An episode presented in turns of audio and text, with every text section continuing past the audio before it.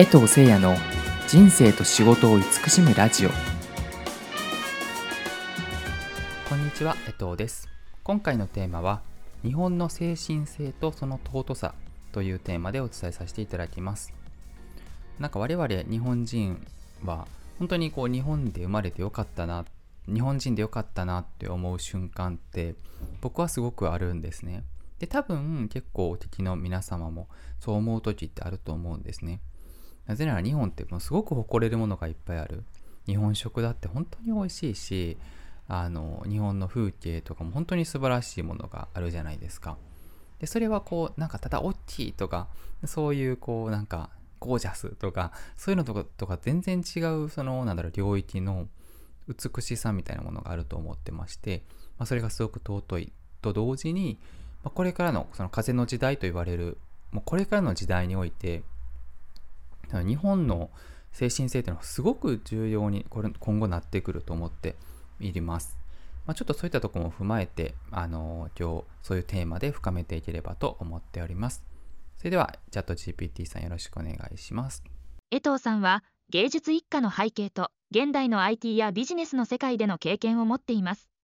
この独特な経歴を通して日本の精神性や文化の尊さにどのように触れ感じてきましたか？そうですね僕はこれまでいろんなあの世界を旅したりとか実際に住んだりしたことがあるんですけどその中でもやっぱり、まあ、今今の現時点で京都にいるんですね。で本当に日本のその文化もそうだし精神性っていうのは誇れるもので素晴らしくてで同時に今の時代にすごく重要なことだと思っています。それはどういうこやっぱりどういうことかっていうと、まあ、これまでのその時代っていうのはいかに拡大するかとか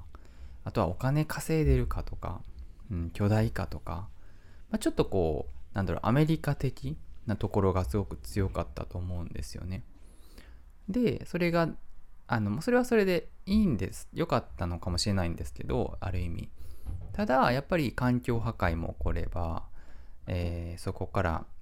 えー、SDGs っていう方向性になっていったりあとはやっぱり長く続くいかに短期的にスケールさせるかみたいなところではない長く続けることまたはそうですねその小規模で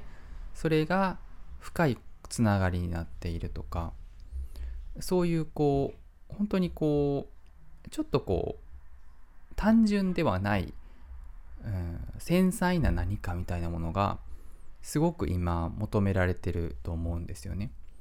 でその上でやっぱり日本っていうのは本当に素晴らしくてあのたくさんあればいいわけではないとか、えー、あとは、えー、本当に細かいところのその細やかな、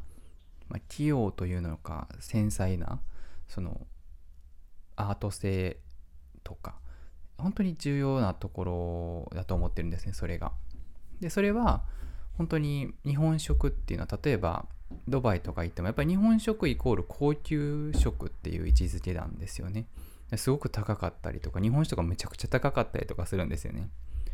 このあのドバイで行ったところとかだとあの、まあ、全部が全部そうじゃないんですけど1食10万ぐらいのところが行って1回行ってみたこともあるしそうなるともう日本酒がめめちゃくちゃ高いんですよ。もう何十万とか。いや普通日本だと普通に買える日本酒があの、まあ、ちょっとちょっとだけいい日本酒がめっちゃ高いんですね。でびっくりしてそれぐらいにこう日本の、まあ、和牛とかもよくあのブランドになってたりとかもしますしこのジャパニーズ、まあ、日本のその、まあ、食だけじゃなくてそういうものってやっぱり世界から見ても評価はされてるんですよね。ただ、それがこう、売り上げとか、その、なんでしょうね、スケールさせているみたいな、その、とか、その IT 企業みたいな、なんかそういう今の、まあ、これまでの大事とされていたような、またはその時代のその流れみたいなところに、マッチしてなかった、まあ、しにくかったっていうところがあるはずで、だからその日本はダメだとか、海外でもっとやらグローバルにやらないとダメだとかそういうこう日本人も、まあ、劣等感自己否定みたいなのが強くなってきていたというところがあると思うんですね。でもそれはあのまあ時代にマッチできればよかったのかもしれないんですけど、まあ、というよりかやっぱりこれからの時代にが逆に日本の精神性を求めるっていうことはすごく感じるんですよね。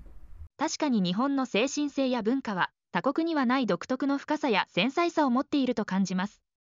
特に日本食が国外での位置づけが高級食として認知されていること、それに伴う日本酒の価格などは日本の伝統や技術の深さ、そしてそれを守り続ける姿勢が評価されている結果だと思います。次に、江藤さんに質問させていただきます。現代の IT やビジネスの中で、日本の伝統や精神性をどのように取り入れ、世界に発信する方法やアイディアはありますか？はい、例えばそのビジネスっていうところで言うのであれば、まあ、やっぱり今 Web3 ですね、まあ、いわゆる仮想通貨とかトークン活用した Web3 っていうのがあのまだ主流ではないんですよ。徐々に流行してるじゃないですか。で正直それは数十年後にはスタンダードになる概念になると思ってるんですね。でこの Web3 の世界においてはあのすごく日本的な文化がすごく大事だと思ってまして、まあ、基本的にそのトークンっていうものができるんですけどそのトークンっていうのはそれぞれのサービスごとに生まれるんですねつまりいわゆる一つの村に村コインみたいなその村でしか使えないえー、まあその村専用のお金っていうのができるっていうイメージなんですよね。その村でそのエコノミーが成立する。で、反対にまあまた一方の村ではまた村の文化があって、そこで成立しているみたいな、そういうこういろんな小さな、小さないかどうかわかんないですけど、その国というところがもし大きいコミュニティだとすると、もうちょっと小さいコミュニティっていうところがすごく主流になってくるっていうのはあると思うんですよ。で、そうなってくると、スケールさせるよみたいなというよりかはいかにその循環させるそのエコノミーっていうのをしっかり循環させるかとか、えそのエコノミーに来てくださる方をいかにこう幸せにしていくかというかその、まあ、理念に沿その村のテーマに沿った方向性でみんなで向かっていくかみたいなそういうこうコミュニティ的な要素ってすごく重要になってくると思ってるんですね。でそれで言うのであれば日本はやっぱりその本当にもう何代も続いている老舗のあの飲食店とかって本当にいっぱいあるじゃないですか。でそういうところの考え方決してあのもうすごくなんだろうチェーンにして大きくって思ってないわけですよね。その考え方っていうのがものすごく大事になってくる。でそれはいわゆる環境スケールさせるがあまり環境問題とか他の歪みが起こるでも、あの、売り上げ上がってるからいいよねっていう、その、なんか、して感じが今までだったわけですよね。だから今、すごく不調和なことになってるわけだと思うんですけど、そういうことではないんですよね。やっぱり自然と共に生きてるっていうこの感覚、それは日本人が根付いてるものだと思うので、なので、なんか今までのかんあのは日本はこうあのビジネスではなんかあんまり伸びなかったとかっていうのは今までの話でこれからすごく大事になってくると思ってるんですよ。しかし、えっと、日本人の意識的な意識っていうところを、しっかりそれを自分たちが誇りに思う、自己否定ではなくて、しっかり自分たちはこの、これを大事にしていくんだっていう思いとか、意識、またはそこに対するも、なんか目的、意図みたいなのがないと、あの、他ななんですか他を見てあこうなのかなと思ってそれをやるとかっていう風になっていくと結局良さが失われていくのでその日本人の意識っていうのはすごく大事だと思います。確かに日本の伝統的な価値観例えば50年のうちにや7代の先を考えるといった長期的な視野を持った思考は現代の短期的な経済活動とは異なる新しい形の経済活動を生む可能性がありますね。次に江藤さんがお話ししている日本の文化や精神性をもとに人々の心や生活においてどのような影響を及ぼすと考えますか？例えば日本の文化や伝統には和をいて尊しとなすというような他者との調和を重んじる考え方が根付いています。このような価値観や精神性が人々の日常や人間関係においてどのように役立つと感じますか？また現代社会においてこれらの伝統的な価値観や精神性をどのように生かすことができると思われますか？はい、そうですよね。本当に日本の、あ例えば、その、和という精神とか大和心とかって言われたりとかその他人を思いやるまあいわゆるあのこのラジオのテーマになってる慈しむっていうところもすごくそれに、うん、近いあの表現だと思うんですけど慈しむっていう表現だってやっぱり英語では言いづらいですよね。あのラブとかしかない。でも日本だといろんな表現がある。そこには奥ゆかしさがそこに含まれている。なので日本語って本当に素晴らしいと思っています。で最近僕の中ではあのカタカムナっていうあの聞いたことある方もいらっしゃるかもしれないんですけど、まあ、おそらくその何て言うんですかね縄文時代その、まあ、本当に最後、まあ、世界で最も古いんじゃないかと言われてるような、まあ、あの文献みたいなのがあってでそこであの、まあ、日本語の46音、まあ、プラス2音48音っていうのがあの本当に自然発生的にこう出てくる言葉あ発発音というかあの言葉を言葉？のあのがそこに散りばめられててでその例えば「あ」とか「いい」とかっていうその言葉の、えーと、表現には意味が全部ある「あ」っていうだけで「あ」にはすごく意味がある「いい」っていうだけでそこの「い」にはすごくいろんな意味が込められている。っていうところをあの元にあのいろんなことが述べられてるんですけどこれはすごく世界でもあの、まあ、カタカムナを通してなのかもともと日本語っていうものの、えー、そこの深部にあるその意図みたいなものっていうものがすごく評価はされてると思うんですね。でその日本語っていうものはやっぱり言葉って毎日使ってますし、まあ、言霊だと思うんですよ。で日本人の精神性って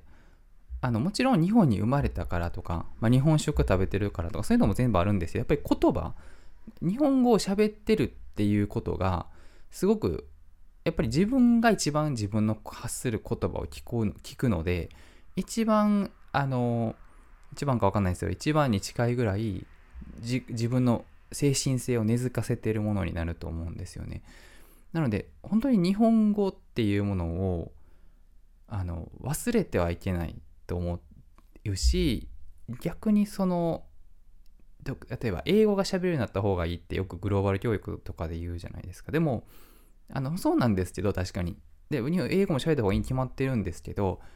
ただやっぱり日本語を知っておくっていうのはすごく大事だと思ってて子育てでもすごく大事にしてます。そのやっぱり日本語のこの繊細なその表現でしかもそれを発することによる意味っていうものがもう全部含まれてると思ってるんですね。あのもう本当に言霊の最たるものだなと思って感じているのでそれを子供たちの代やそれ以上そして世界的にもすごく求められるものになるんじゃないかとは予感するんですがあのすごく大事だと思うんですよ。で、まあ、これらの精神性というものを